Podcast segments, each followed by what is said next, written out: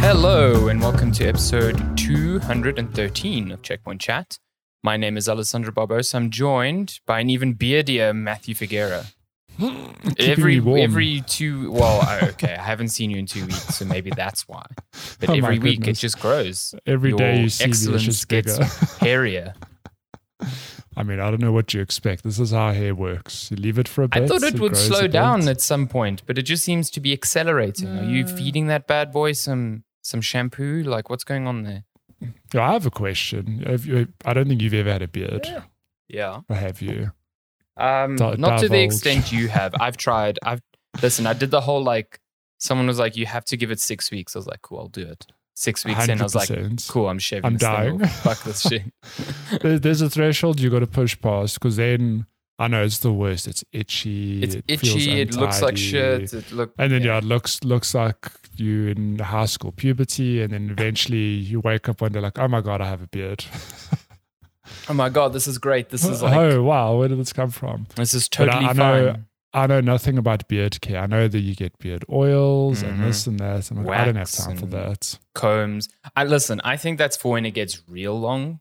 I do Yeah. think. I do think you should probably invest in some beard shampoo solely because all the skin underneath your beard is getting real dry right now. Mm. because the hair is just blocking moisture or capturing Listen, it. Or one of nothing, two. nothing good old head and shoulders can't fix. Oh dear God! Fuck. Let's not go down there again. Like, are you the sort of person who's like Uh, you will buy like a three in one or a five in one thing in that? Hey, like, cool, I've got, I've it. got a third one. Okay,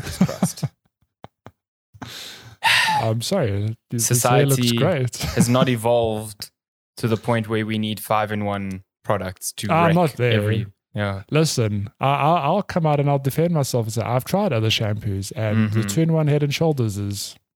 I mean, it's still good. I l- listen. I feel can, like Lenska's judging me as well. Uh, I. I mean, I, I res- I'm with Lenska completely.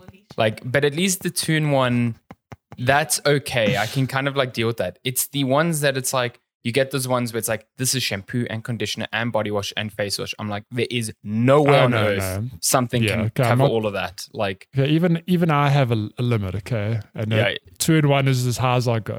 if you're washing your, if you're listening and you're washing your face with body wash, seek help. Okay, Just even, I'll help. go one step further. If you're washing your hair with soap, seek, Seek help. help. Yeah. seek help. It's, we. your poor face is being absolutely. Especially in My our climate here in Joburg, you need you need to keep that face supple and moisturized. Got to Hmm. got to take care of it. You know. So, How did we get here? sun. Beard products, right? Mm. Um, speaking of beards, I've started watching, or a few weeks ago, started wow. watching this guy on YouTube. Um, he was rec- it was like in my recommendations. I was like, that looks like a fun video. But his name is Beard Meats Food, as in meat, you know, I like know. meat. Yes. Okay. He's a he's a British competitive eater. He's got a long as hell beard, like like Gandalf level beard. Excuse beard. me, a competitive eater. Yeah, yeah, yeah.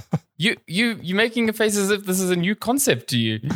This is a What real thing. a comp- is, is that just somebody who eats like thirty hot dogs in thirty Yeah. seconds? Yeah, Okay. or, or they take on like gargantuan food challenges, which is kind of the whole premise Just of this guy's I'm, I'm thinking. I'm thinking like Olympic levels of.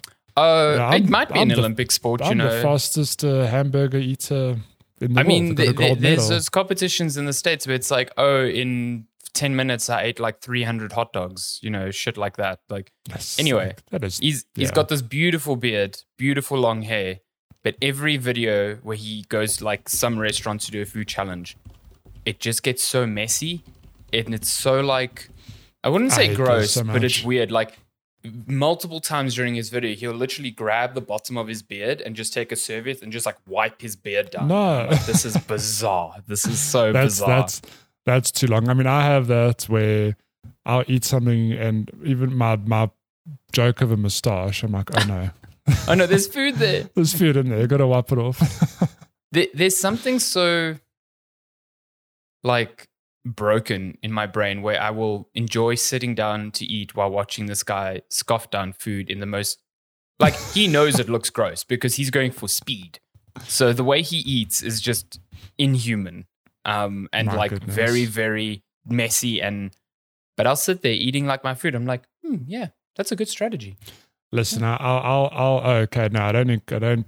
Don't know about incorporating stra- strategies. You're sitting eating calmly with a shawty, and the next second you're like scoffing down your food. Just like, what are you doing?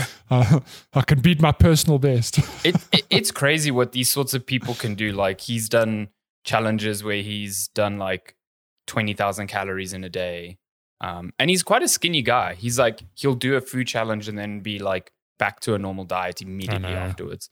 I'm just like that can't be great for your body. I don't think. But Listen, you should you should do what Lenska and I do instead, and watch somebody feed Phil while he eats. I need to actually watch it. Everyone talks about it, and I just need to like. never seen. it. I've, I know of it. I've just never watched it.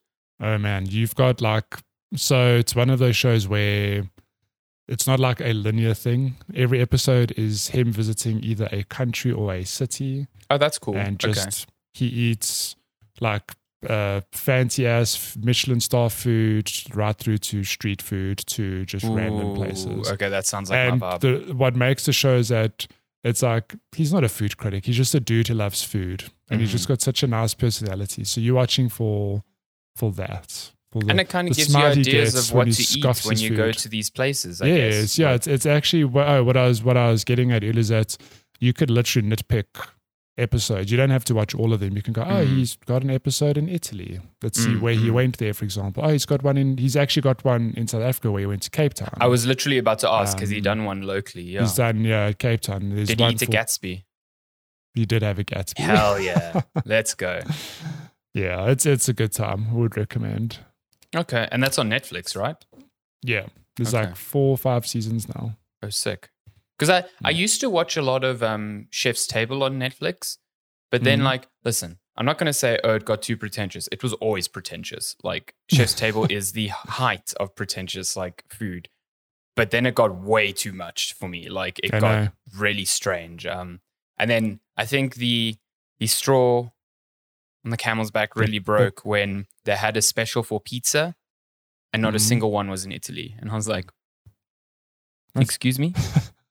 Or no, wait? I lied. There was one episode in Italy, but the owner was American. And I was like, Hmm. how have you done this? How have you done How- this? How did this happen? Um, I tried to actually go to that pizza place because it was in Rome, but I Googled a bunch of uh, like reviews for it. And it was A, a lot of people were like, this is overrated. And B, they were like, you'll stand in a line for three hours. I was like, I yeah, I'm know. okay. Yeah, I'm Yeah. okay. yeah, that, look, I I completely get the like this is the best pizza on the planet. But I'm Mm. like, this according to who? How do you Yeah. how do you judge? Like I know I know there are some things obviously you can like it's got this and this, but really to queue for three hours. Mm. I think that's where I maybe got into my own head while we were there in Italy was like we were so concerned with finding authentic food that I think we just went to places that a lot of people went to anyway.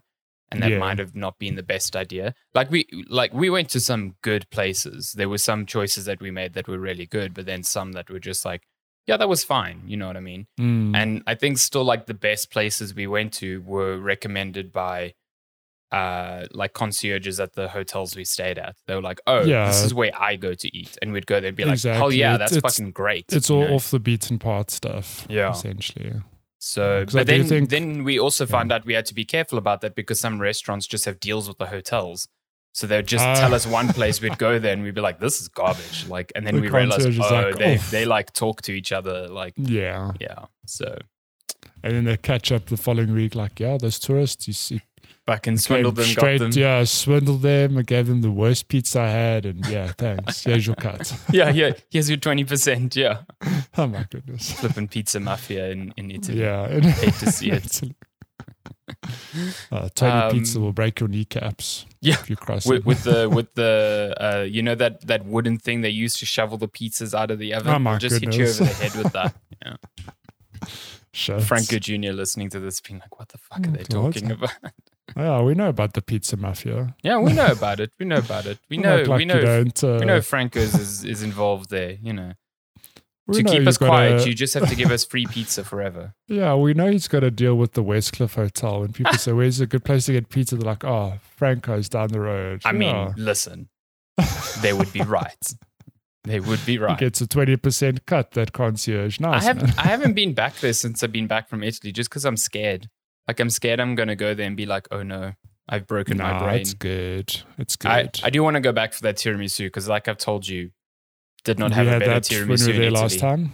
Oh. Real good. It is still the best one I've ever had. Like, did not have a better one in Italy. Well, I had good. different ones. I didn't enjoy them as much. I, you know, yeah, they were still good, but yeah. Um, it's delicious. speaking of tiramisu and pizza, let's check one chat. Talk about video games and food and And beards. pizza. Um, Nice. And beards in food. Um, all the time. all the time. Uh, so we weren't here last week. Matthew was soaring, spreading his wings out in Cape Town. Um, Land of the flat mountain. land of the, flat mountain. It's a great mountain, yeah. hmm Everyone goes there Saturday morning to worship it. Yeah. I'm sure there are. Everyone, everyone that, climbs be to, the top, Uh, puts a bottle down. It's like, wow, it doesn't fall over. Flattest mountain. God damn it. Oh, Um, yeah. you can't make this up.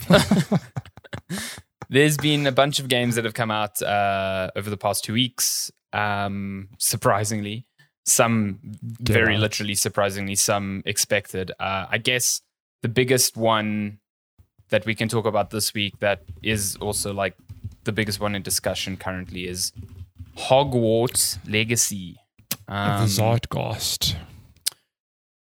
yeah, so I oh, I started playing this earlier this week, around about like Tuesday or Wednesday, around about there. So I haven't put Mhm. like the most time into it. I am planning to put a lot more this weekend because Oh, hey, boy. don't have to play on the week, uh, don't have to play in the evening and dance around load shedding. It's real fun. Mm, Wingardium um, Leviosa PS controller, am I right? I wish I could just uh, fucking put a spell on my PS5 so it would run on no electricity. That'd be great.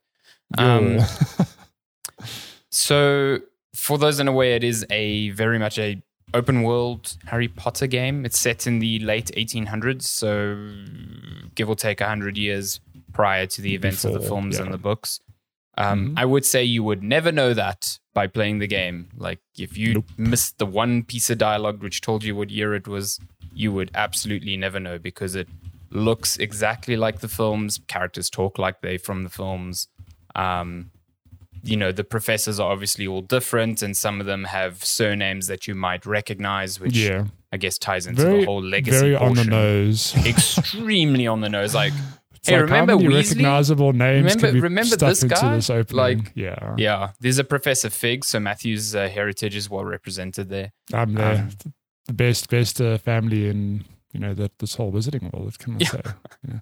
it's it's really good at being that Harry Potter nostalgia thing. I think Yeah. if you are someone who really, really still holds on dearly to that world and the books and the fiction, this game was purpose built for people like you. Um, Mm. because you get to do things like, oh, you do the sorting hat ceremony. You get to go to the the paintings that are like the entrances to your dorm rooms and say the passwords. You get to uh, do quests with ghosts like Nearly Headless Nick. You get to explore Hogwarts, which to me is actually one of the most impressive parts of the game. Is just the design of this castle The is design, yeah. immense. It is Hmm. such a huge castle, such a big space to explore, and like it feels labyrinthine in its in its design in a way that is Hmm. probably quite um, authentic to how it is portrayed in the books and the films.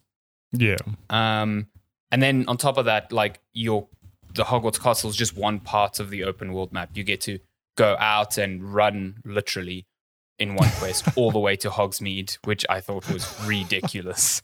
um, like that was a really long walk with I very watched, little I watched Lenska dialogue. do that yesterday. It's She's like, imagine imagine wow, a, a- run so far. imagine a quest in Red Dead Redemption 2 just without your horse. Like that's what it felt Oh, like. You're just kind of fucking running and running. And anyway, you've got things like Hogsmeade and the um, Forbidden Forest, and then like some l- small little hamlets around um, Hogwarts that you can visit.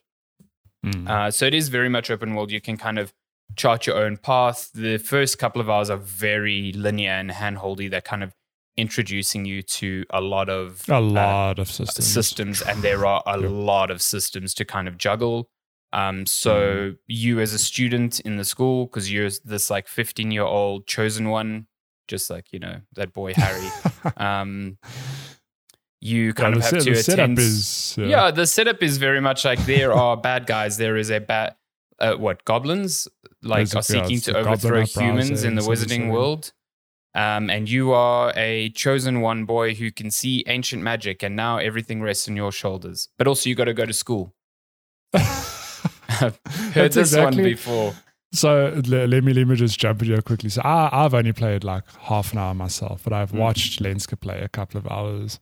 Um, so I've laughed because the opening of the game is, oh hey, we're going to Hogwarts, but also detour to these ancient ruins. Do you mind if we do this? Because my late wife put me on this path. Oh, know, but that's like- also because you were attacked by dragons midway by through dragon. the okay. yeah.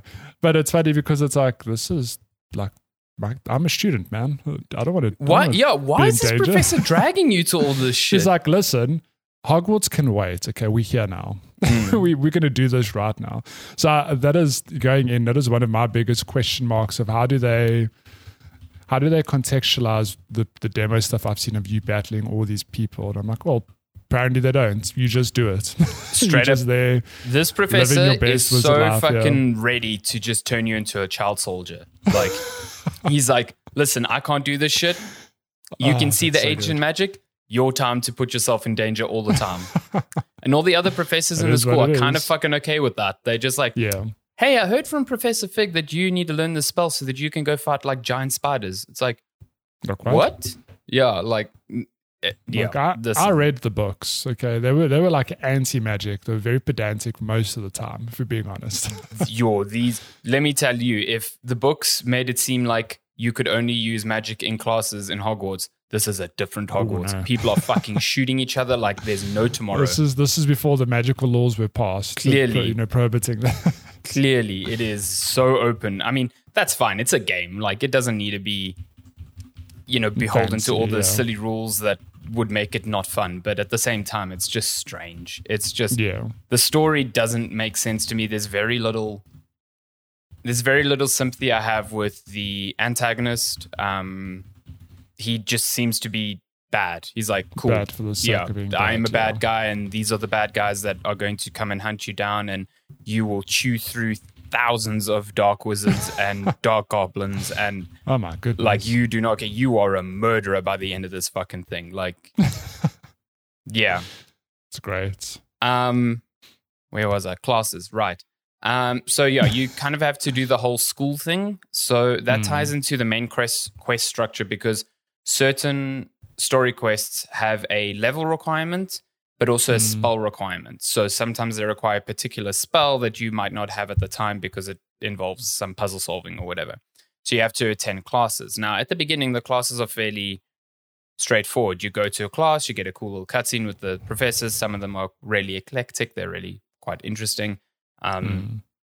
And you do some sort of mini game that introduces you to the power of the classes. So, for instance, there was one charms class where I was taught Accio, which is like bringing an object towards you and I had, to, I had to play like a little mini game where I had to pull these like heavy balls towards me, but also cut the spell off in time so that they landed in like a scored area. So it kind of Mm. taught me of like how momentum works and you know yeah, how the, the limitations of the spell, blah blah blah. The other ones, there are some that are more involved, like there's defense against the dark arts classes where you do dueling to learn some spells. Uh, they're quite fun. There's this weird mini game where you learn a spell where you've got to like use your thumbstick to move like a cursor light. Yeah, across a like pattern on the screen, which I think is really dumb. Um, it reminds me of the very first Harry Potter game based on Ah, the film. Had the exact is- same thing. I And I think was like, that's when Lenska did it. I said the exact same thing. It's like, wow, this is straight from the first films game. It literally, I recall it immediately. I was like, why are they doing this thing from like, this is a mechanic from 20 years ago. It's not that interesting. Or anyway, um, the classes afterwards get weird, um, or at least the ones that I've been doing so far are strange. So a professor will just give you a quest via mail, be like, I want to teach you this spell, but to do it, you need to complete two or three little tasks and then come and see me. And some of those are so like, com- like they don't relate to the sort of spell you're learning. Like Yeah. defeat X number of enemies, block X number of enemies, do this, uh, find X number of this item, or and it's just like, why do I need to do these things? They they frame it as homework. It's not homework. It's busy work. It's It's Hilarious. it's literally just a little gate so that you have to do something before you can progress. Mm. And a lot of the times you need these spells to progress anyway, so you're forced to do these things, which is quite annoying. Um, Yeah. And then you just go to the professor and they're like, "Cool, here's the spell," uh, and then you go along your merry way Good job. and you're like, okay. Um, I also have a big problem with how the spells are used in your like inventory. So you can only you have certain spells that are like they're just like basic spells. So your attack is one of them. Uh, Protego, which is like your shield, is one of them. You just tap triangle to bring it up Mm. uh, stupefy the other one also that but then most other spells you have to sort of equip into like a toolbar and you can only store four Yeah. at a time Mm. and so you have to keep opening up the little menu and swapping them in and out you know when you need which is Yeah. i find very annoying because i thought oh i'm not really not going to change them so often. I'm changing them a lot because i kind of need them. Um, i've seen now that you can use uh, skill points which come later to unlock more not slots but more like um Loadouts or you like loadouts. So you, i can have a secondary loadout that, that i can then swap Just between to. two loadouts Okay. the problem is i have to go into the exact same menu to swap into that loadout there's no like button that Uh, just flicks like between button. no i have to Oh. like hold r2 brings up a whole menu have to press a button it swaps it let go of r2 like so you can't actually do that like well you can when you're busy fighting but it's very cumbersome um Yeah.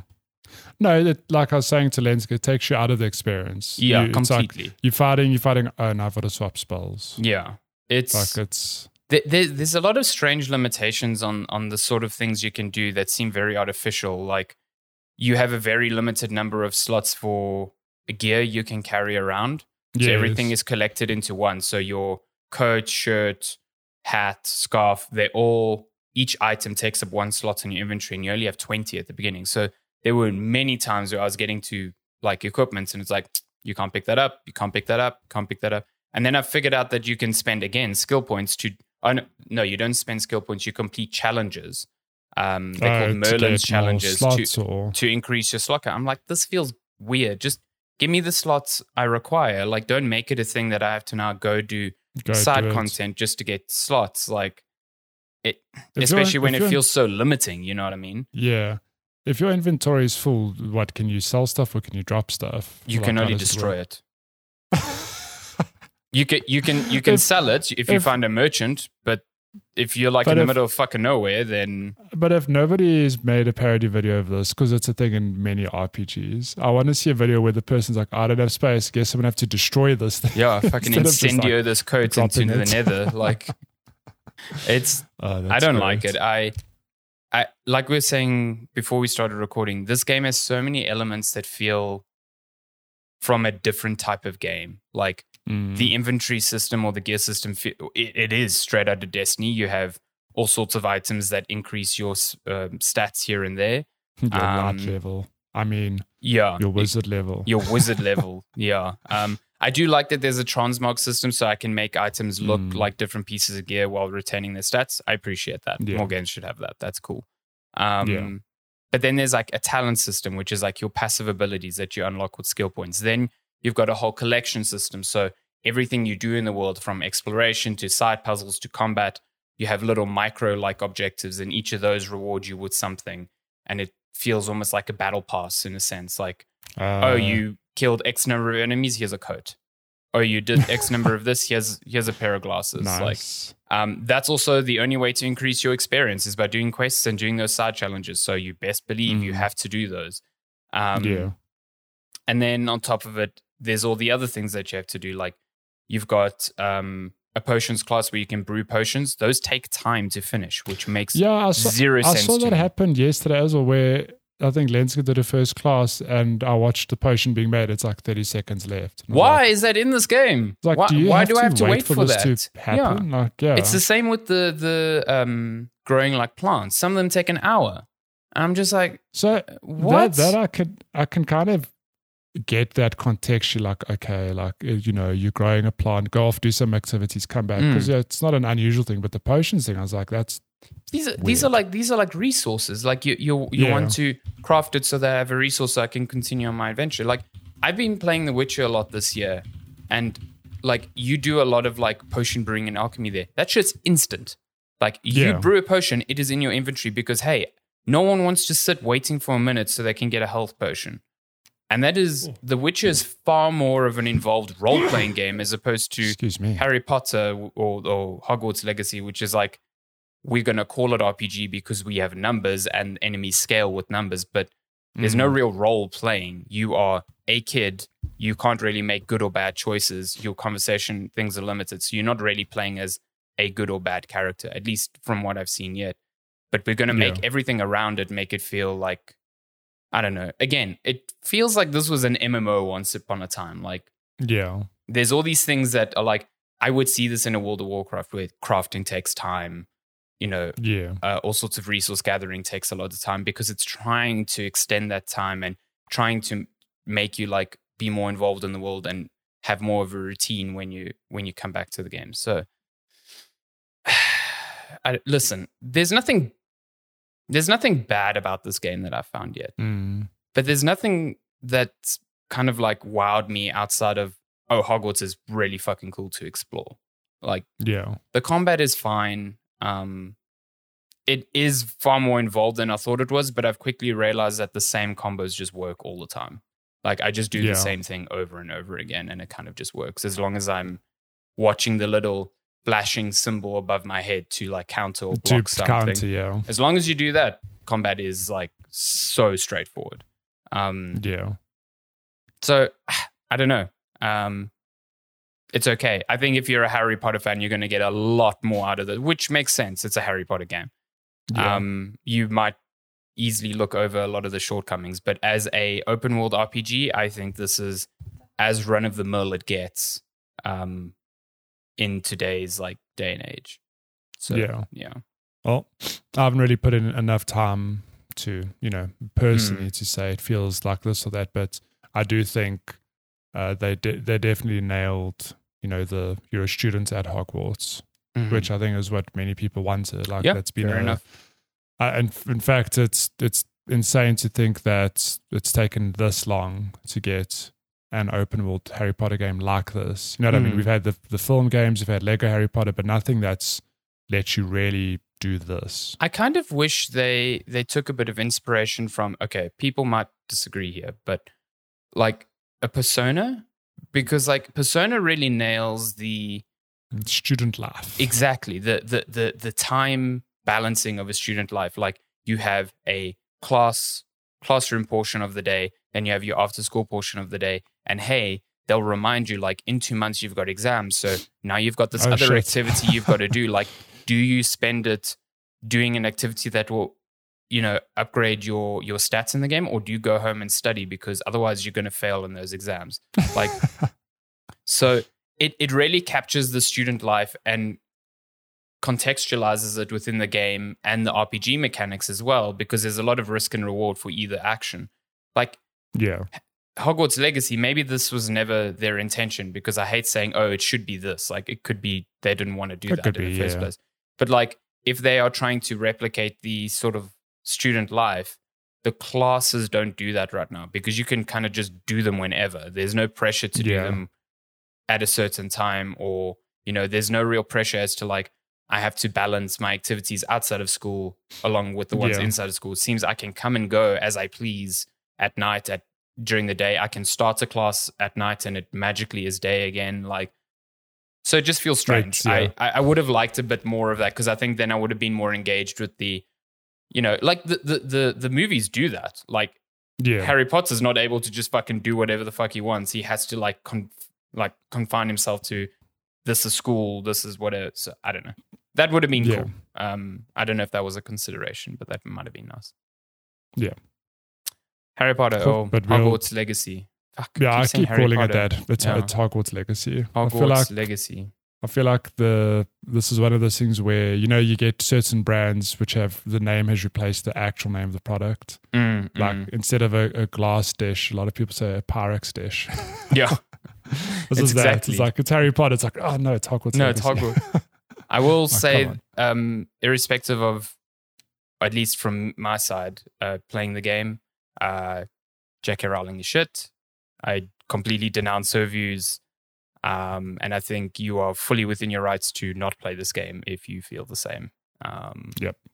Yep. And I think if you are playing this game, I know you want to divorce yourself from the fact that she wasn't involved in this game, but the fact of the matter is, and she has said as much online, is that she views the continued success of the Harry Potter franchise and its IP as a sign that people agree with her views. So you have to take Which that into is- consideration when you spend money on things associated with this universe. That's it. yeah, Yeah. Oh, there you go. There you go. Um, moving on. Um, we have both Let's talk finished. About The actual game of the year. oh this yeah, hell yeah, let's go. we have both finished Hi-Fi Rush. I think when last I spoke about this, it had just sort of like shadow dropped. So I'd played like maybe an hour or two, and you hadn't played anything. And since then, we've both finished it. Um, so I'm going to let you let you start here because I've been talking a lot. Um, Oh my god! All you do is talk, man. Oh, so much. So I think, yeah, just for those who don't know, Hi-Fi Rush is a game from Tango Work Games, who are who's the studio behind traditionally horror games, uh, See Mm. the Evil Within and Ghostwire Tokyo. So at an Xbox Developer Direct in January, they just literally shadow dropped this game. Said, "Hey, here's a quote unquote side project we've been working on. It's out now." Um, and Hi-Fi Rush is unlike anything they've done before. It's if you're watching the video feed now, it is a vibrant, very colorful cartoon style, uh, rhythm based action game, Yeah, very character is- action. Yeah. which is completely like the opposite of what they've done before. Mm. And uh, let me tell you, this game, uh, I've I've heard you praise it. I've heard people in the Discord praise it, and having rolled credits now, I'm completely there with you guys. It's I would love to see this be a Game of the Year nominee. Like I know it's January, there's still a lot of big heavy hitters coming out, but this game deserves to be up there. And I hope come end of the year, people haven't forgotten this beautiful little experience that is just it's it's one of the most memorable games I've played in a long time. It's it just oozes charm. It's very fun to play, and I don't know what more you want from a game. Now look Yeah. at my score here, ass. Absolutely. L- listen, I I felt like in the first few levels I was still like it felt like learning a new language. I could not get with the the combat and the the like music gelling together. But then it didn't take long, but something clicked. And once Yeah, I clicked, it was done. Like I was in it. it's the muscle memory. It's a thing Yeah. of you learning the. Well, I suppose on that. So we say it's a rhythm rhythm based action game. Uh, the reason being that when everything in this game is built around the the the track or the rhythm that you're hearing in the background. So doing everything from a light attack to heavy attack, you have to. Oh, that happens in game in time with the beat, Mm. um, but you have to push the button in time with the beat as well. I think I think what's important is that that beat the timing doesn't change between levels. Like no. the song changes, but it's always the same the same beat, which I think is super important because Mm. It it would be impossible for you to build muscle memory Mm. in the ways like a character action game requires if the thing kept changing every single level.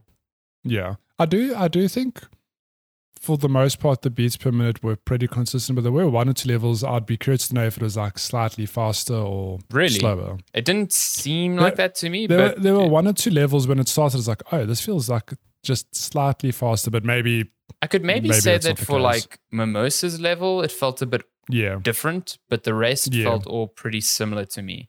but Um, I mean, again, maybe that's not the case, and I just felt that way. It's yeah. I mean, it it could be you know because the music changes so drastically. It could be that it it, it didn't like fit mentally with with the beat. Um, Yeah.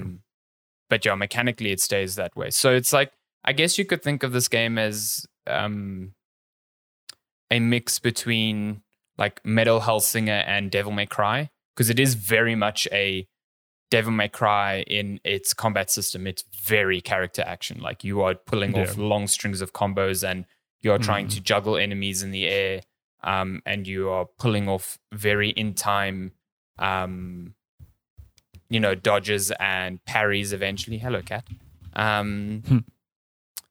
And it feels great. I think I think it layers on the new mechanics really, really easily. Um, Yeah. You get like basic attacks at first, and then you get told, "Oh, cool, you can dodge," and then later on you get the parry. Like it's not overwhelming because I think like Yeah. the parry, for example, is introduced just when I think I started very much clicking with the the timing of the game, and it came at the Yeah. perfect time because now I was like, okay, I can handle this. If everything Mm. was front loaded, it would have been way, it's way, way, too, too much. Yeah. Look, I do think when the game starts, it is a lot to take in because you are, you know, learning how to attack in a rhythm based game. But yeah, the rest of it does get drip fed pretty nicely. yeah. Um, like when they introduced the parry system, I was like, oh man, they've got the parry system as well. like, and here's a I was actually that surprised that they were introducing something new that late into the game already. Yeah. Um, but, Oh, but it's and, so and, and it fits so well. The the enemy variety also keeps things hot. Like I, I swear there's like a new enemy every level, and it kind of Mm. tests your understanding of the mechanics up until that point super well. Um, I think my favorite was like the the robot that is that like samurai because he's so dependent on you getting parries correct, and it just feels Yes. fucking phenomenal when you when you get Oh, all of yeah. that timing right. The, the first few times I fought him, I was like, I hate this enemy. Yeah. But when you get it down, He's I was tricky. like, okay. yeah. No, it's it's it's really good, and I I felt as I started, you know, um, growing my repertoire of moves uh, with all the new combos, then the combat really started to sing because then it could chain Yeah. together so many cool combos, like getting an enemy in the air, knocking them back down, uh, grappling to them, um, doing all sorts of things, doing like crazy amounts of damage. So it Mm. felt really good. And then one thing we we haven't mentioned, so as as you play through the game, your your crew grows. You meet interesting other characters along the way, and they do contextualize this, but you can call those people into battle in the game for like Mm. a second or two, very briefly. Um, but even that just adds so much variety to the game because you, you're one person, for example, you call in is good at breaking shields. The other person, uh, like literally shooting a shield. The one person is great at breaking barriers Mm. uh, the one that helps you put out fires, and you have to juggle between them. You know, I'll say that like I did it strategically. I was just calling them in at any given time. Yeah, I mean, there's But- some enemies that require them, and then some you just call them in because they do lots Yeah. of damage. I guess. Yeah, Mm. I love But, the uh, uh, the combos where you call them in at the end of the combo. Those felt really Yes. really good. Yeah. Sorry, my cat Um, is playing with my Lego, and this is not okay. Hey. But I, I do think the long and the short of it is that this game is like a massive surprise, and it is really good. Yeah, I Uh, know, it's, it's- on game. it's It's, on good. Game Pass. It's honestly, it's a no-brainer. If you're on PC or, or Xbox, you should 100% play this. It's it's only like eight to ten hours long just to get to the main Yeah. credits. There's there's post game content. Um, Yeah, so I, re- I really want to get to that. Um, the po- the post game stuff looks super super interesting, and I feel like it's it seems like there might be more story attached to it as well, which is pretty neat. So yeah, I I really really want to get to that. Um, yeah, it's good. I think it's got one of the coolest visual styles I've seen in a game in a long time. Its Mm. combat feels just super fantastic. I there is a level there very close to the end that I don't want to say anything about, um, but it is one of the most perfect start to finish like crafted levels I've ever seen in a game. It is just Yeah, phenomenal. Um, so good. I had the biggest goddamn smile on my face the entire time I was playing through that level. Um, and the, and the boss that- fight just capped it off for me. It was so good. that that that applies to pretty much the whole game. Like I, I completely agree with you, but I think just on that point, the whole game, like it was just fun. There's no Yeah. other way to explain it other than you know, biggest smile on my face the whole time. Um, the writing's good. Mm. Lots of great, lots of great dialogue moments. Even the notes you find throughout the world.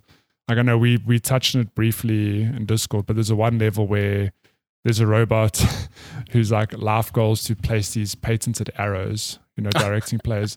And you, you get this whole little side story of this robot like trying to rise the ranks by It placing it's arrows so around. funny. The the side so the, the side notes are actually really good at contextualizing Yeah. the world. It's like, and it's it's kind of like it's a very funny game. It doesn't take itself Mm. seriously, but at the same time, its underlying message of its story is quite interesting. Um, Yeah. I think it's it's really good, and the the characters really bring that to life. Um, yeah, like you said, the cast of characters is just really really well written. I I really love the uh, robot uh, Cinnamon. Who, cinnamon. who, Give me a um, cinnamon game. he he draws his emotions on his face because obviously he's a robot. So whenever he's talking, like every new sentence, he's like scrubbed off the previous like marker on his face and like drawn something else. So I think it's very But- funny. I think it's But hilarious. it's just that's a good example of uh, the creativity that went into this game. It's such a small touch, but I love it. It's Yeah. so clever. it gives him so much character, like, and and it also shows you what sort of emotion he's trying to convey because his his speaking is very one note as well. Yeah. Um, But yeah, it's it's really funny. Um, it's a good time. I would love for there to be more of this universe, uh, more Oh, of this yeah, game, I and, think- I, and I think there's loads of potential for that. Yeah, I think given the it's this game's reviewed well, I think it's gonna do it's done well. Like Yeah. stop. I don't see them not putting a sequel out at some stage. Yeah, Um, and and like what, you said, what that sequel is, I don't know, but yeah. like you said, this was um, done by um, Tango GameWorks, who you know most recently have Oh, done The Evil. Within one or two, Ghostwire Tokyo. Um, this was directed by the same director as The Evil Within two, um, and you know the the get the studio's lead uh, Shinji Mikami, well known for his uh, creative ability in the Resident Evil series. Mm. Um, you know, he was like, "This is never a game that I thought the studio would make," but he's happy they made it. Like, it's rad I- that he didn't look at this pitch and go, "No, we only make the horror games." You know what I mean? Uh, I, d- I Um, did laugh uh, when the credits rolled and it was executive producer Shinji Mikami. I was like, oh my God. Yeah. you forget, like, the guy who That's the directed caliber, Resident Evil yeah. Four. What? how did that happen? But you, you, I mean, you forget that Tango GameWorks is also rooted in this sort of genre as well. I mean, Shinji Yeah. Mikami uh, worked on Viewtiful Joe uh, at Capcom Yes. before uh, Tango GameWorks um, went and did their own thing. So, like, I guess he knows how these games can work and and the the fervor they can they can generate. So. It's also cool that Tango GameWorks can make a smaller game while obviously working on something bigger. There's lots of rumors now that they're working on The Evil Within 3, um, which would make a lot of sense. Um, Hmm. Yeah, it's good that they got a hit straight after what I think was a bit of a bummer with Ghostwire Tokyo. That game, Hmm. as much as some people loved it, it just it never stuck around and people kind of forgot. Oh my god, this cat. Go away. um so yeah, it's cool. I think it's considering Xbox had a very quiet year last year, th- they really needed to kick off the year with something, and this was a, a strong start. So yeah, I, Yeah, I think it'll I'm be on my game of the year list for sure. Like I don't see Yeah, I it must say that it's definitely up there for me. Again, like I know the year's young, there's lots to come, but man, one of one of the best games I've played in recent times. I think actually you had the best example of if this game came out last year, like definitely would have been up there. I No-brainer. would have struggled to decide between this and Tunic as my game of the year. That's how like Yeah. fondly I think of this game. Your Elden Ring says hello. Calm down. I also like that Mm. it's like, okay, maybe this is a me thing because I know a lot of people love longer games because they don't buy as many games Oh, every no. year. But like eight to 10 hours, it felt perfect. I was Can, so can happy. I tell you. I, I have nothing against longer games, but there are times when I've come off a longer game and I'm like, I just want something not long.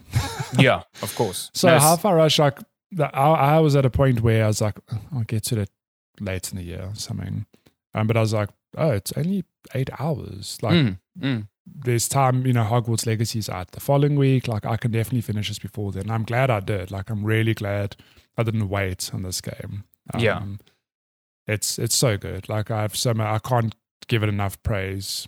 Just again to recap, like for the the creativity and just the charm that's and and the love that's been put into this game. I think it's a testament to when you let you know your developers take. I mean, look, it doesn't always work, okay. But if you do let your developers have that chance to try something different, like I Mhm. think you'll be surprised with what happens. Yeah, absolutely. Yeah, good, good on the studio. It's it's really, really good. and I'm I think it's born out of a good idea. You know, the director, I I can't remember his name, it's John Jonas or Jo- John Wick, something Oh like my that. um, it seemed to be like a very passion project of his. Like he finished the Evil Within two, and he pitched this and was like, "I really want to do this." Mm. Um, you know, and for the studio to kind of follow through with that idea and be like, "Yeah, let's let's follow this, let's go for it." I think Mm. you know, all parties, all things considered, it turned out extremely well. Um, Yeah. and I think you know, a lot of people like, oh, Hi-Fi Rush is only big because it shadow dropped. I think shadow dropping has a big, you know, a big um, part to play in that because I think if we had seen this game for a year before release, it wouldn't have had the same impact. Not the same. Yeah. Also, why why is shadow dropping being treated as like a negative thing? I don't understand. I, I just think I just think it's like people are like, oh, the the the only reason this game is getting attention is because it was shadow dropped. If it was a traditionally marketed game, it would have been like mid. It's like, no, the game quality doesn't change irrespective. I Mm. just think the sort of like conversation around it would have been different. yeah, because, definitely. But I mean, uh, good on them. Like how Yeah. smart that you shadow drop a game. You are part of the PR and the zeitgeist. Like yeah. Super, super like smart. it makes sense. I'm very glad that that didn't leak before, because the game did leak the day before the developer direct that Microsoft hosted. Like they were like, "Oh, Tango's working yeah. on this game called Hi-Fi Rush. Here's some art from Mm. it." And I looked at it and I was like, "This reminds me of when Ninja Theory did a multiplayer game." And I really hope this is not the same sort of thing. Like, I know. um, and for them to come out and be like, "Character action out now" was like the best thing that could have happened. So yeah. yeah, really, really cool. Um, play this game if you haven't. It's on Game Pass. It's also on Steam for like this game is thirty dollars. What? That is ridiculous. This I would Play pay seventy dollars any day of the week for this game because the quality is just so high. it's too Um, good. Yeah. It is an absolute steal. Apparently works on Steam Deck really well as well. So Nice. That's great cool. place to play it. Damn. Yeah. Um, at this team. yeah, deck. go go, jump in, go be introduced to chai and peppermint and Korsica and macro. Is Korsica like a food? Because everyone's named after a food or a s- ingredient except Korsica. I wasn't. I wasn't. I wasn't sure. Because cinnamon, peppermint, chai, macaroon, and then Korsica. It's like um, But they, they never call it Macron. It's like Macron. it's like okay, yeah, they say sorry. Macron. Yeah, Macron. I was like, okay, cool. He's also I guess not I'm French. saying it wrong. So like, like I guess I've been saying it wrong my whole life. Cool, Macron. yeah, Macron, Macron. Oh, I love it. Macron. Korsica, Korsica and peppermint. I see them. I see them giving eyes to each other. Mm, It's mm, good. mm. It's a good game. Good. Play this game. Play It's this game. I'll- It's fucking great. last thing I'll say in it. It's. I love it's the design good. of the main bad guy. I forget his name now though. Um, uh, Kale. Ka- Kale. Of course, his name Kale. Of course, his name Kale. I only just got that now. Fucking hell. He's got a phenomenal coat. Like he looks like Sephiroth when he was young. Like he just needs long hair and he would so be a. Sephiroth. Yeah. the, sorry, the name Kale only just clicked with me now. I'm yeah, like, kale, like talking like, about like the bougie kale. spinach. Yeah, That is hilarious. Great game. Play play Hi-Fi Rush. You won't it's a be phenomenal game. Um, yeah, I absolutely Yeah. loved it. I plan to play more of it very soon. So yeah. Even me. Um, cool. We've gone on long on the tooth, and I know we're trying to to hit deadline. Well, trying to get you out of here quickly. yeah, So let me just very bounce. Very quickly touch on another Magic game that I actually rolled credits on uh, about a week and a half ago. Have you, have you heard of a, of a game called Forspoken? Jeez, for the for a Yeah. second there, it looked like Yuffie from Final Fantasy with that coat. I was like, what am I I looking like, at? what? Mm. So it's actually kind of funny that Forspoken launched two weeks ago, two and a half, three weeks ago, and it too is an open world magic game. Mhm. Um, very different to Hogwarts Legacy, though. Uh, the conversation around it has been mostly negative for a number of reasons. Um, I will just come out and say I'll die on this hill that this game was was I think reviewed way too harshly by critics. Um, by no means. So, j- just for context, Forspoken is a game that is developed by Square Enix. It was showed off many years ago as Project Athia as like the the next gen. Like, wow, this is what I think future during the PS5 like. reveal event, actually, it was, Yeah. it was there. So when it was shown, I was like, oh man, like a new IP from Square Enix. It looks so interesting. Mm. everyone this thought it was the a new Final gaming. Fantasy at the time. Yeah, because it kind of looked it did kind of fits the, like the it, yeah. bill. You you in fact you could slap a Final Fantasy on this, I'd believe you. The Probably, single player yeah. Final Fantasy game. Um, but the game did launch. It doesn't look nearly as good as we'd hoped it would. Um, it's got some bad design choices, but it's it's not as bad as people have made out to be. Like I do think the again like maybe maybe this is a good example. Um, Hi-Fi Rush announced Shadow dropped. Cool, game's really good. It did very well. Part of the Zeitgeist. Forspoken's one of those games that is spoken about way too long before it launched. It was delayed, spoken about, shown, etc., etc. Um, which I think kind of soured what people were expecting from it when it came out. People were Mm. expecting this, wow, like game of the year content, and unfortunately, it's not. Um, but yeah, uh, reviewed way too harsh in my opinion. But like, it's there are reasons for the criticisms. Like I will say, the the open world is very bland. Um, it's pretty much big open areas with just filled with random pockets of enemies. Side quests are like questionable. Question mark. Does this game even have proper side quests? Mm. Um, but in terms of the story, I'm like the story is not bad, and the combat. You know, I think after a couple of hours, when you start getting more spells, is actually really cool. Like I take my hat off to this team for trying something that something that isn't shooty mac shoot of like cool, like as you know, Shooty for lack of a better comparison, like the Ubisoft open world formula of like, cool, you know, you got to climb a tower and do this. Cool, now you've Mhm. unlocked new weapons. I mean, the combat in this game, the magic in this game is unlike anything I've seen. And if I have, it's something I haven't seen for many, many, many years, if ever. Um, and yeah, I, I do think it's like it's a pretty average game, but man, it's not as bad as people have made out to be. And if you've had any interest in Forspoken, like don't I wouldn't say pay full price for it, but don't miss it. Um, pick it up on a sale and decide for yourself.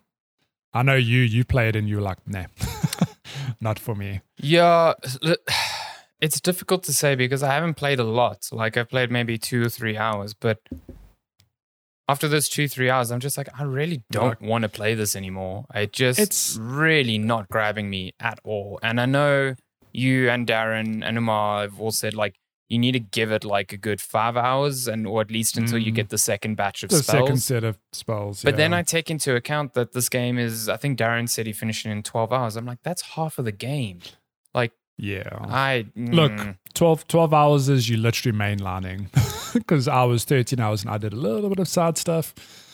Yeah, but it's it's it's such a pity because I think the world itself is is interesting. Like there's a good setup here. You know, Mm. Athia is this magical place uh, separate from our own reality where there's a whole history here. Um, it's like a, a world gone to ruin for a number of reasons. Did you, um, sorry to interrupt, but did you see the news piece that um, the map of Athia is actually a one for one with New York? Oh, I did not which is that. Okay, interesting, that it, because that's where Frey comes from. So it's like, yeah, oh, this so is almost like a suppose- mirrorverse of where she was. Yeah, maybe Yeah. yeah. maybe it's like an alternate version of New York. Yeah, or quite interesting. Either or maybe far in the past or far in the future. I don't know. Um, but it, it's just sad because I think there's a lot of good ideas here, but they're not executed properly. So Mm, like we keep telling you, hey, you should really play more till you get the second set of spells because on top of that, you also get some more mobility Mhm. stuff, more mobility tools. But then it's like, yeah, it's fun to run around the world, but there's nothing really interesting to see in this world. mm, You run mm. through open fields, come up to some ruins. There's some enemies there. Cool. Run through some, run across some open fields. Come across another ruin. There's nothing like, oh, there's this. You know, there, there are some games that reward you for like, oh, hey, there's this sort of mountain up there. Go climb it. Or there's like a good example that comes to mind is Ghost of Tsushima, where it's like here's a shrine. Okay, there's a bit of platforming, but there's a reward at the top. It feels like this game doesn't have any of that, at least not in Mm. the same way Mhm. and it's just it feels like a wasted thing. Like another example is you watch if you're watching the footage now. Um, I'm doing a boss fight. This game has really cool bosses, um, but for the most part they're just hidden away. Like uh, this one, I happen to be fighting in the open world, but a lot of the the bosses are hidden in these dungeons, which are just linear corridors, which Mhm. makes no sense. Like if this was on the level of say something like Elden Ring, where you explore the world and you get onto a plateau and oh, there's a boss here, Mhm. and then you go into a cave and oh, there's a boss there. But it's not. You go through a loading screen, you get to a whole set of linear corridors, and you fight bosses. And I'm like, that it just feels weird. Like I don't know Mm, whose idea mm. this was. Um, So Mm. it's it's sad because like it's not a bad game, but there's just some bad design choices that really hold it back from being something super special. Yeah, no, that's fair. Um, listen, I, I I might go back to it because like I when I did that pretty big like dragon fights, I was like, oh, this combat can maybe be cool. Like it also, I think the game doesn't look great all the time, but in combat it looks phenomenal. It's- like it yeah. looks really I mean, good. if if you're watching the footage now, I'm just fighting like it looks kind of like a giant lava bear, and it is really fun. Winnie like the Pooh got dodging. fucked up. When- Winnie the Pooh, uh, it's a jar of lava. That's what happens when you eat too much honey. rip. Yeah. So and yeah, when you get all your different spells, it's fun to cycle through them and try them out. Mm. Um, but But yeah, then it's like you run, like you said, you run through the world or you go into like a town. Not only do the numerous forests look kind of drab, the towns look awful. I don't know Yeah. what is going on there, but they just look bad. even even the little like checkpoint huts, whatever they whatever you want to call them, they're copy paste. yeah, like I don't expect real bad. I don't expect 50 unique different buildings, but when all of them are exactly the same, like it feels like there was just no effort put in here. You somebody made a building and it's like, nah, let's just paste this around the landscape. I watched, uh, And- you know, Digital Foundry obviously did their video on Fors- Forspoken, and John Linneman there was kind of also in the 50 50 camp where he was like, this game's got great ideas, it's got, you know, some interesting parts. But from a visual standpoint, like the combat looks great, but everything else outside of that is kind of like a regression from where this was It's- in Final Fantasy 15 because it's the same engine. Yeah. Um, and Yeah. he's just like he doesn't understand how a game that ran on prior console gens um, looks better than one that is now exclusive to you know a PS5. So Yeah. yeah, weird, I don't know. weird. It is weird. Um, but yeah. Also, I really pick it up fucking the hate. Cuff.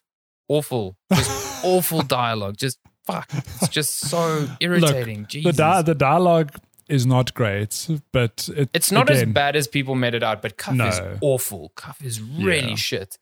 Um, your noise. I wish there was like a mute Cuff button. Like, just good lord, so irritating. Yeah, it's it's like the on there. It's a lot of a lot of dialogue. You know, a lot of in in game banter gets repeated a lot. And I'm Mm. Like, No, no, no. I'm no programmer, but surely there must be a just a line you can put in, like if this has been said in the last three hours, do not Please say don't again. say it again. yeah, if this has been said ever, don't say it again. Yeah, Fucking hell. Yeah. yeah, Uh, that's full That's- spoken. that's Maybe I'll play more of it. I don't, I don't think I will. Um, yeah. I'm trying to make this year about letting go of games that don't grab me, and that's definitely one that did not grab me. Um, Yeah. So yeah, bummer. It Yeah, is a bummer though, because right. I, I, wish it was like a case of oh, the critical reception was a bit harsh, but hey, there's a bunch to love in this game. The Like I'm, I think I'm falling yeah. more in the camp of, you know, the people who reviewed it and the people who've said they don't enjoy it. Whereas I'm glad Mm. you and Umar and Darren have had a reasonably good time with this game. So Yeah, but I think we all agree like it's got its issues. yeah, I, I don't think anyone's trying to say oh, this is a game of the year contender, but Yeah, but I think it's hate like I it's can got look its like, past it. Yeah. yeah, it's way overblown. I feel. But That's fair. anyways, that's Forspoken. Should we jump to Games up. game releases? Let us look. My cat is not sleeping on my desk. Fuck. I've had to move my keyboard entirely. I'm just waiting for him to hit delete and completely turf this recording. Just uh, just delete the episode. Nice. Yeah. Can you I kept putting him on the floor yesterday. Oh, not yesterday, today. And he just hops back on. He's like, the fuck are you doing? Like, listen, the Yeah, floor's listen. for peasants. I'm not a peasant. We're looking at games releasing from today, 11th of Feb, all the way up until the 17th. So, oh god, I'm in April. oh my That's god, the wrong it's month. Valentine's Day. Let's go. It is Valentine's Day. What game are you playing during val- this Valentine's Day? Wanted dead. Heyo. Um, sure. Wow, there's a lot of games this week. Holy shit. Okay, so Mm. Wanted Dead, the first game out this week. PC, PS4, PS5, Xbox, Xbox Series. I should just say consoles. Um, this looks Mm. like another one of those.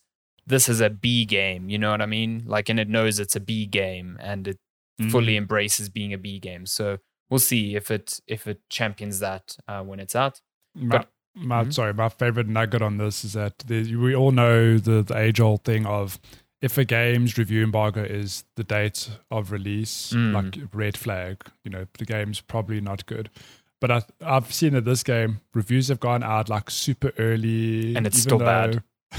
it's still like the confidence of these developers. Confidence counts for something, man, but clearly in Uh. this, oh shit. Um, Karagon coming to Steam Early Access PC, uh, February 14th. Souls of Chronos, PC, PS5, and Switch, February 14th. Journey to the Savage Planet. This was previously on Stadia, if I'm not mistaken. Ah. Uh, coming to PS5 and Xbox Series X and S, February 14th. Big one for the week, Returnal, coming to PC, February On 15th. PC. Um, Nice. We've got Corpse, Corpse Keeper, Steam Early Access on PC, February 15th. Uh, Theatrhythm, Final Bar Line, also a big one this week. Uh, PS4 and Switch, February 16th. There's a demo for this on Switch and PS4 right now if you want to play. Mhm. Loretta, PC, February 16th. Shadow Warrior 3 Definitive Edition, PC, PS5, Xbox Series. Wild West Dynasty, Steam Early Access on PC, February 16th. Hellcard, okay. Steam Early Access, PC, February 16th. Another big one for the week, Wild Hearts. This is the Koei Tecmo um, developed Monster Hunter thing from EA. Mm. Looks cool. I actually can't believe it's out already because it feels like it wasn't revealed that long ago. yeah, it was revealed in like November last year. Yeah, Mm. looks cool though. I'm kind of keen to It play. it. That's uh, that's PC and curious only see how next gen consoles. I didn't realize it was not on Mm. older consoles. So I'm curious to see how that reviews. yeah, same, same. Uh, Tales of Tales of Symphonia remastered coming to PS4, Xbox One, and Switch. So remastered from much older consoles, I assume. The Settlers New Allies coming to PC February 17th. Oh my god, there's a second cat on my desk. Mosaic Chronicle Deluxe Switch Nice. February 17th. Don't you fucking fight on my desk now. Jesus. Yep, that's exactly what's happening. Stay in your lane. Yes. I'm trying to do news here. I mean, trying Um, to game releases. That's all the news and some chaotic kittens. So Meow. I thought they would Yeah, be man. less chaotic after a year. They are more chaotic. No, it takes a couple. Uh, la. Lupin and Luna sometimes uh, Still chaos. each other up. It's great. My goodness. chaos. Just Chaos. chaos. No, don't don't attack my, my mouse now. Jesus. Oh my god. Let's move on to news before everything just falls apart. Falls apart. Just Sweet. absolutely What would you like to start? um I actually have not even seen any of the news because you compiled this. So uh, good luck. let's go with the direct because I think it's between the direct and the Microsoft Activision shit again, which I'm getting very bored about. So Where is the direct? No. So uh, shout out to Kotaku because they they are my go to for quick, succinct roundups for yeah. the Nintendo Direct. It's like two or three lines on each game. I love it. Continue doing it. Um, nice. So big, big Nintendo Direct happened this week. Forty minutes. There was so much that was announced. Um, this isn't in chronological order according to how it appeared in the uh, the direct, uh, but yeah.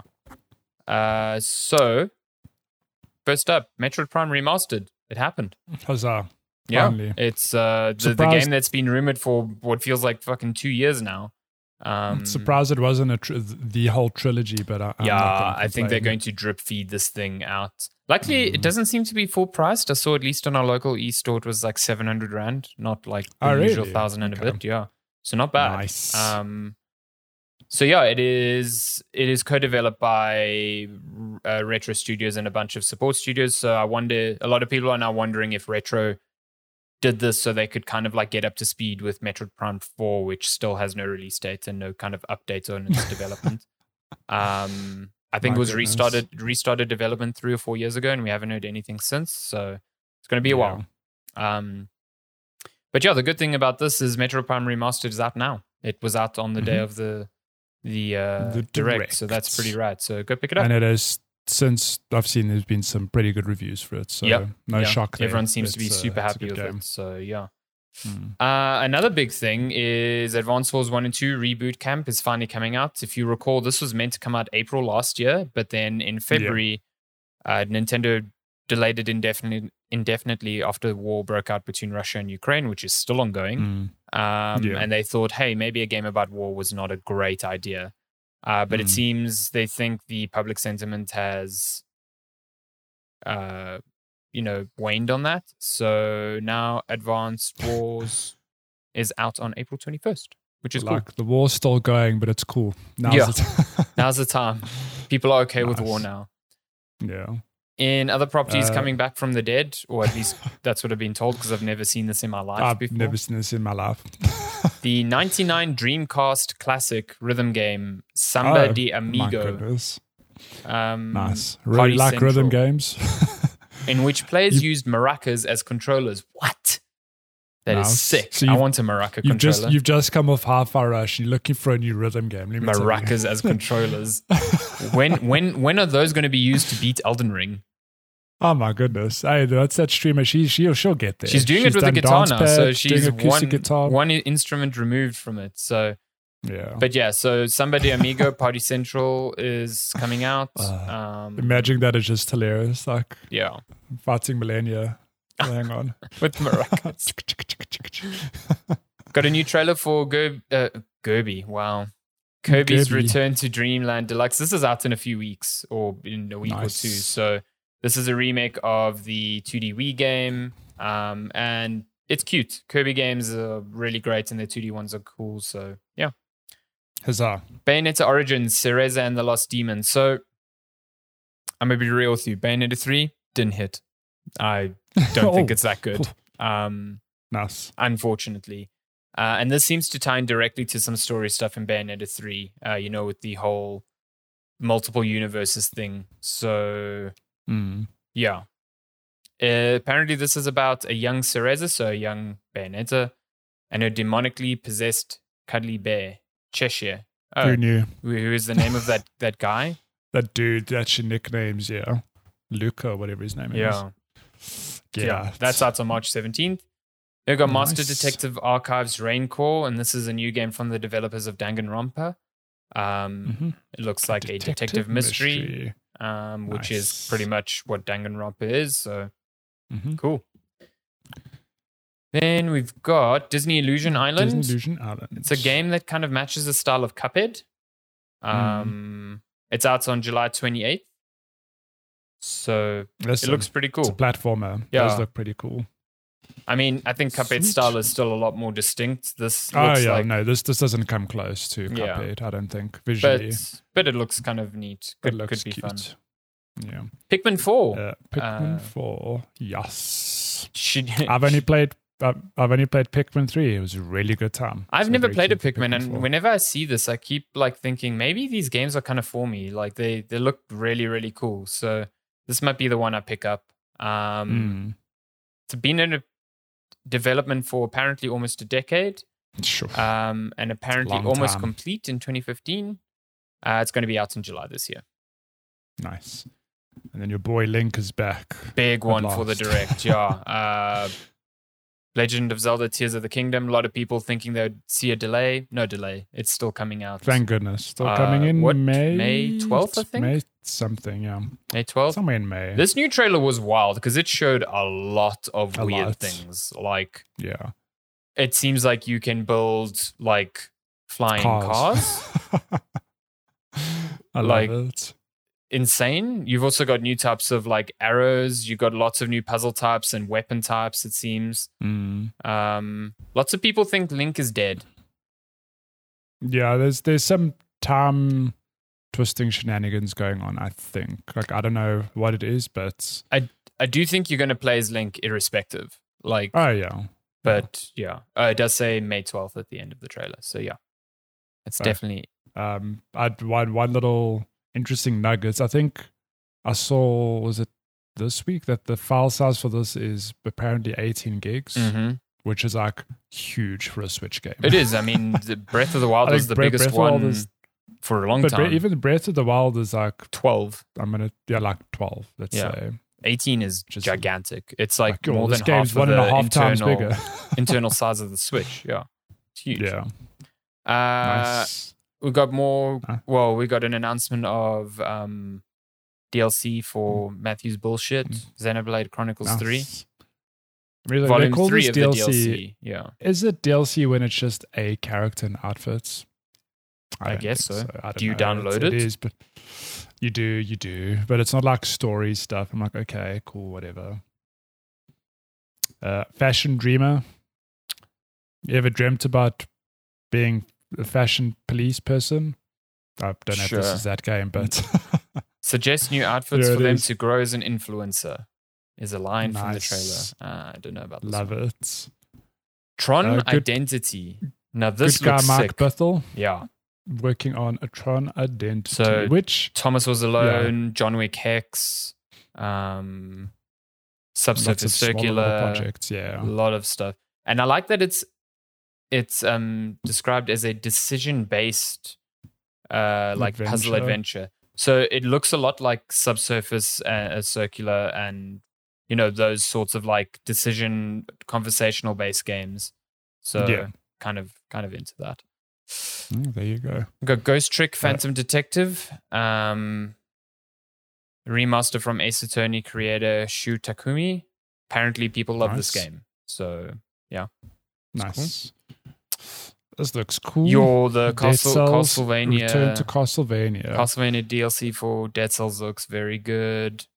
like this is cool, but I cannot bring myself to dive back into Dead Cells. All that muscle memory's gone, but it does look real cool. Lots of Castlevania stuff. It just looks so good. Like, oh yeah, I really want to play this. Like, I I never got into Dead Cells the way other people did, but this might get me in. I, It's a good time. looks really I good. like Dead Cells. De- Decapolice. I love the line here in this Kotaku article. Harvard just turned into a cat is a key video game dialogue. in this crazy town, we must use whatever's necessary. Uh, What is this game? I didn't actually I- see this. no idea. Oh, this looks anime as hell. What is going on here? Probably. Not. There's like teenagers with guns and then like glowing red and red and blue handcuffs that you throw at people. Then there's oh my god, the main character turned into a cat. Well, there we go. That's what they said in the dialogue. Okay, this looks cool. I want to play this. Decapolice. I'm down. I'm super down. I don't know what this is, but this looks sick. Looks. Uh, Splatoon 3 DLC. nice. There's DLC for Splatoon 3. So that's Nice. coming soon. Fire Emblem Engage Emblem is Engage. getting a, an expansion pass. So cool. More stuff. Uh, this is. Harmony. I didn't realize this is Reverie. from. Yeah, the people uh, don't not the peeps behind Life is Strange. Oh, Life is Strange, that yeah. right? Oh, so it's a visual That's- novel. Has you traveling between two worlds, siding with gods called aspirations. And if I'm not mistaken, Lena Raine did music on this. Oh, okay, I'm in. I'm in. Hell yes. I'm in. Uh, Octopath Traveler 2. Yep. Uh, demos dropped. That makes sense. Yeah, and if it's anything like the try. previous one, your your uh, progress will carry over to the full game, I assume. So Yeah. I never got into Octopath, but I really, really appreciate its visual style. Um, Yeah. but I know Very super style. keen for this. So yeah. Yeah. Uh, Uh, Katamari Damacy. Oh, we love Katamari, so not Katamari Damacy. Reroll plus Royal Reverie. What a name. Um, so it seems to be like all good. a re-release with new content. Mm. Cool. Uh, Etrian Odyssey Origins? Collection. The three Etrian games have been modernized and bundled, ready for a June 1st release. You can also buy them separately if you like. Nice. Sea of Stars picks the RPG goodness from the creator of the Splendid Messenger. Huh. Messenger was Messenger was that- ninja game, wasn't it? Yeah, is it Messenger or The Messenger? I mean, I don't know. Messenger Is it the same thing? Yeah, it's it's uh, the same people. Okay. Nice. So is this like a 2D action game as well? No, it looks like a RPG. Yeah, it looks more it's like an RPG. RPG. I wonder Yeah. if the studio becomes sort of like a um, who are the yacht yacht club games who just like meddle Uh. with different like genres all the time. You know what I mean? Yeah, this looks cool though. Hmm. Like it. Um, and then I think oh, there is Omega. Strikers. Omega Strikers. Soccer, but the ball is on fire, and some people are enormous animals. Ah, that's Never heard of this game. I don't, I don't even realize. I don't, don't think I saw this in the, the direct. Was so oh, this quick. looks a lot less interesting than I thought it would. well, I suppose one of the bigger announcements from the direct outside of Metroid and the confirmation of Tears of the Fallen Kingdom is that Nintendo Switch Online is finally getting Game Boy and Game Boy Advance games. Uh, the latter of which is bundled with the the premium version of Nintendo Online, if I'm not mistaken, or they're both yeah, it's the available. expansion It's- pass or yeah. whatever. Yeah. which is cool. There, Yeah. There's a bunch of um, nice classic games there, but the one I think people are waiting for are the Pokemon games, and I don't know if Mm. Nintendo will ever put those on a service Mm. like this when they could just release the game and make Monet. Some good some good first first picks here. You've got Ah, Super Mario Advance games, 4, yeah. Super Mario Bros. 3, WarioWare, uh, Mario Kart Super Circuit, Mario and Luigi Superstar Saga, Legend of Zelda The Minish Cap, and you got uh, Link's Awakening DX, you know, the one that they remade a while back. Um, Mm. yeah. So, yeah, cool. That's cool. And then Fantasy Life, the girl who steals time. Cool. Another farming slash fantasy game, kind of like Animal Crossing. Yeah, Yo, there's Animal so Crossing many games of this ilk business. coming out now. It's crazy. I know. Um, and then I suppose an interesting one Professor Layton is back with Professor Layton and the New World of Steam. I've never played any of these games, but I know they are Same. synonymous with the DS and Nintendo, Mm. and they are apparently very good. So the boy's back. Uh, and then, oh my God, this is a long ass direct. Yep. we got um, more DLC for the best racing game, Mario Kart 8. They're selling one. It hit Um, like 55 million copies sold during the financials the other day. Of course, they just. Why would they make a new one? Why? No. Well, they will They will eventually. at some stage, and then they'll make they'll sell another fifty-five. oh, million copies. absolutely. Yeah. it's crazy. Absolutely. Um, this is a Bandai Namco. Is this an RPG? Ba- Baton I, I know. I know 1 and 2. Umar was super keen on this, but I've never heard Yeah. of this. No, same. Um, and I think that They are it. two GameCube RPGs remastered for the Switch: Baten Kaitos one and two. nice. Cool. That was your direct. Lots, at least one thing for everybody. I think there's quite a spread there. Um, but I suppose coming from they, is there anything else you want to say on the direct specifically? Uh, I think just the only thing is that uh, confirmed in as part of the Pa. direct was the Zelda stuff that uh, Tears of the Kingdom will be Nintendo's first seventy dollar game. Um, and, you know, Mm. it would be easy to assume that this is the way going forward. They'll all all first party release is going to be seventy, but it seems Nintendo doesn't seem to think that. So, like Pikmin, for example, will still be sixty. Metroid is Okay. forty. Um, so they say it seems like it's only going to be reserved for some games, which is super confusing. Like, Mm. um, but hey, that's what it is. Suppose- and as you know, I Nintendo suppose- games do not go on sale, so there's no I mean, like. they they they do, but like by sale, it's twenty five percent off, which is fun. But Mm. it's uh, Breath of the Wild, which is now it's going on six years old, which is hilarious. Still it's like still full like price. a full price. Oh, so like, don't be like, oh, in three months I'll buy this at half price. That's super Uh, no. not going to happen. Um, ain't happening. yeah. Cool. Well, let's pivot to the Microsoft Activision deal could harm gamers. UK regulator decides. Uh, provisional report warns of higher prices, fewer choices, or less innovation. Yeah, so basically, the UK regulator, the C uh, Competition and Markets Authority, the CMA, they're going to be publishing their full report in April, but they kind of put out this like small-ish report in the meantime to give Microsoft an idea of where they're headed. Um, basically, they just think that the purchase of Activision Blizzard is going to hurt competition. Um, and that they would stand against the the merger should that happen. Um, Microsoft obviously has said a bunch of times that they will keep Call of Duty specifically on other consoles for at least ten years. The CMA notes that Microsoft has said things like this in the past and just gone back on it because hey, these things can't be put down in paper. um, yeah. So they don't really trust that that's going to happen. Uh, but according to the CMA, strong competition between Xbox and PlayStation has defined the console gaming market over the last 20 years. Exciting new developments in cloud gaming are giving gamers even more choice. Um, yeah, I don't know. They they kind of just the the reasons for blocking it seem a bit weird. They it just seems like they don't fully understand what the current landscape is right now. Um, Mm. but at the same time, you know, Microsoft has to get over this hurdle now. Uh, they the, the suggestions from the CMA were quite weird. They were like, we would accept a merger if, you know, Microsoft buys um, Activision and Blizzard, but sells off Call of Duty, or if Microsoft only buys Blizzard and sells off Activision, or if Microsoft buys Activision Blizzard but sells off both Activision and Blizzard, which means they only keep Right. King. And it's just like Microsoft's not going to do any of that.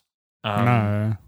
So Weird. there's been a lot of analysts like Michael Pachter, you know, at, at investment firms that say that this statement from the CMA is indicative that Microsoft is going to close this deal. Um, because basically these boards know that they cannot take Microsoft to court and they are trying Mm. their very best to get some concessions before Microsoft just says, fuck you, we're going to do this anyway, see you in court. Yellow. Yeah. Yeah. So it's weird how everyone's looking at this as like a doom and gloom thing, and the people who kind of know this industry are going, "This is probably the strongest indication Yeah. yet that this thing will close by June, which it has to." Yeah. So we'll see. We shall see. I just want this to be fucking over. I just really Yeah, so tired just of this. Just be done with it. Yeah. Um. Cool. What should we bounce to next? Um. So this Windows thing is pretty neat, I think. Um, only because this is something that will absolutely help me. Uh, so there seems to Oh, be wow. Yo, look at this. there seems to be a tool um, that was spotted by a user on Twitter uh, that suggests Microsoft is planning RGB like control within Windows itself, which means probably it would pull information from your motherboard or an RGB controller in your PC, and Mm. you wouldn't need um, manufacturer specific software like iCUE or stuff from MSI or blah blah blah. Yeah. It probably also means, well, this is the hope that it will be supported well enough that you'll be able to sync things across different devices from different manufacturers, which has always been the issue. Is that like Corsair software will sometimes see Asus and MSI stuff, but not see the specific other one that you're seeing, whereas Asus's software you will see this stuff and not that stuff, and and then on top of it, all these programs that are controlling RGB in the background are resource hogs. Like they just Mm. they're just shit. This solution for a long time has been a program called Signal RGB, which kind of flattens out everything and you can control everything from there. I've Mm. used it. I find it a bit limiting or a bit complicated to get the stuff I kind of want up and running nicely. And then I guess is through the nature of it having to support so many different things. So if Win or if Microsoft finds a way around this, they'll be pretty neat. There's no Pretty- actual pretty indication nice. of when uh, this is happening or if it's happening. Um, Yeah. but yeah, could be cool. You'll see. Um, cool. Last pieces one do of you wanna jump to? Uh, I'm just gonna jump to this. Alan Wake 2 is playable start to finish. Remedy confirms. That's cool. Where this game doesn't have a an indication of release date, I think it? it's this year. Are we thinking this year? Yeah. Okay, that's cool. Um, Or maybe not. Maybe it's next year. I don't know. For some reason, I thought they said. Yeah, it is. Remedy said it expects sales of Alan Wake Remastered to increase when Alan Wake 2's release in 2023 approaches. So that's Huh. soon. That's this year sometime. But I could see it not happening this year, but yeah. I just saw this little interesting bit on the end of the article. Additionally, Remedy is working with Rockstar Games on remakes of Mhm. Max Payne and Max Payne 2. I did not know that. They announced that, That is very last cool. year, and it was like I missed that. we are not starting development on this yet. We are just announcing that it's happening. But Remedy's busy. Like the paragraph above yeah, they're says, super busy. developing a free-to-play co-op game co-published by Tencent under the name Vanguard, um, which is said Hmm. to be like a multiplayer game within the Control universe. Oh no, it's not. Sorry, that's a different one. They're also making a My Control goodness. spin-off codenamed Condor, and then a bigger Control game as a sequel called Heron. Condor remains in Hmm. the proof Heron, of concept deve- uh, phase of development, and Heron is in the concept stage, and its prototyping prototyping continues. So a Control Two, so to speak, is still a while away. Damn. But hey, I'm down Well- for. Uh, this is the year of the the survival horror. We've got Resident Evil 4, potentially Alan Wake 2, which is billed as a survival horror. We've had Mm. Dead Space remake. What next? Mm. Silent Hill. It's coming. Oh right, coming. the Silent Hill Silent Hill remake is coming. Good stuff well. coming, yeah. Good, it's Um, good. It's good. Cool. Uh, oops. Bioshock's creator next Bioshock creators the next game Judas to be released by March 2025. Whew, That's still far away. yeah, this was just kind of like part of uh, Take Two's earnings, um, where Mm. they kind of gave an estimation. This was the that trailer that was shown off during the Game Awards and looks, hey, looks Mm. fucking like Bioshock to me. Hey, it's like, Bioshock, but it's not. um, Yeah, so at least by March 2025, it could be as early as March 2023 because all these games are like Oh my goodness. just a nebulous between the two fiscal years. So I don't know. yeah. Um, it's Judas coming could out next month. Judas could absolutely not even release by then. Um, and no. based on what the trailer looked like, I think a lot of that was just concept shit. It reminded me That- that so was, uh, much of Bioshock Infinite's first trailer, which ended up Yeah. not being the game at all. It was a mood board. Yeah. Like this is the game we want to make. Is the, here's what it feels like. Ken Levine shows that to his dev team for the first time. They're like, "Can make that," and they're like, "Wait a minute, what? When did you make this Like, trailer?" Okay, okay, listen, everyone. Yeah, there's a trailer going live at the Game Awards. That is your brief. Yeah, that's my pitch deck. Like you better what? make it real. oh my goodness. Ah. Um, and then last piece of news: you haven't played a survival game like this creepy car one. This thing looks Uh, fucking sick. So I I feel like this popped up last year sometime, like the a short news piece in it. Has this game like now come out? I, I don't know. I think it might be part of either it got like gameplay or it's part of like the um Steam demo thing going on. Um I Yeah. think I think you see like this Kotaku one is a preview. So I think it got a big preview push. And it Ah, was part okay. of uh, PlayStation's like indie showcase this week. Yeah. Um, so it's coming to PS5 and PC before the end of 2023. And it's like a, you know, roguelike survival game, but you yeah. are mostly just in a car. So it was initially revealed in a state of play last year. Uh, the game, according to Kotaku, the game is shades of 2016's hiking adventure Firewatch. Hell yeah. Uh, if you swap the walkie-talkie for an AT station wagon that functions like the love child of Back to the Future's DeLorean and Ghostbu- Ghostbusters Ecto One. Unlike unlike Nice. Campo Santo's narrative-driven hit, whose protagonist was voiced by Mad Men actor Rich Sommer, Pacific Drive won't be nearly as chatty. We've got a silent protagonist, like we wanted to not get, you know, to kind of get in the way of the player's ability to form a, a relationship with their car, because that's what's really the main relationship in the game. Nice. Okay. So yeah, This looks cool.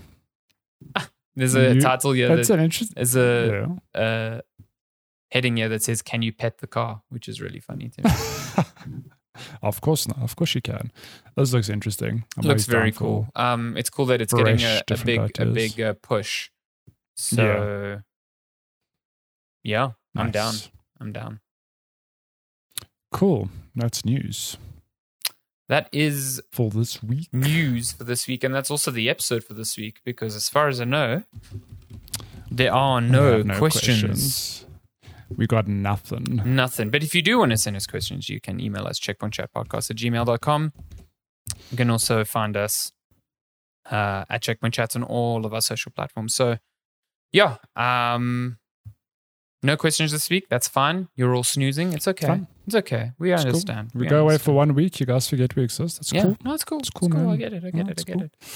Yeah. Um, if yeah, I guess this that's been mm, episode uh, 213 of Checkpoint Chat. Um, as always, thank you so much for listening. We appreciate you. We love you, most of you, Mhm. all of you. Phew.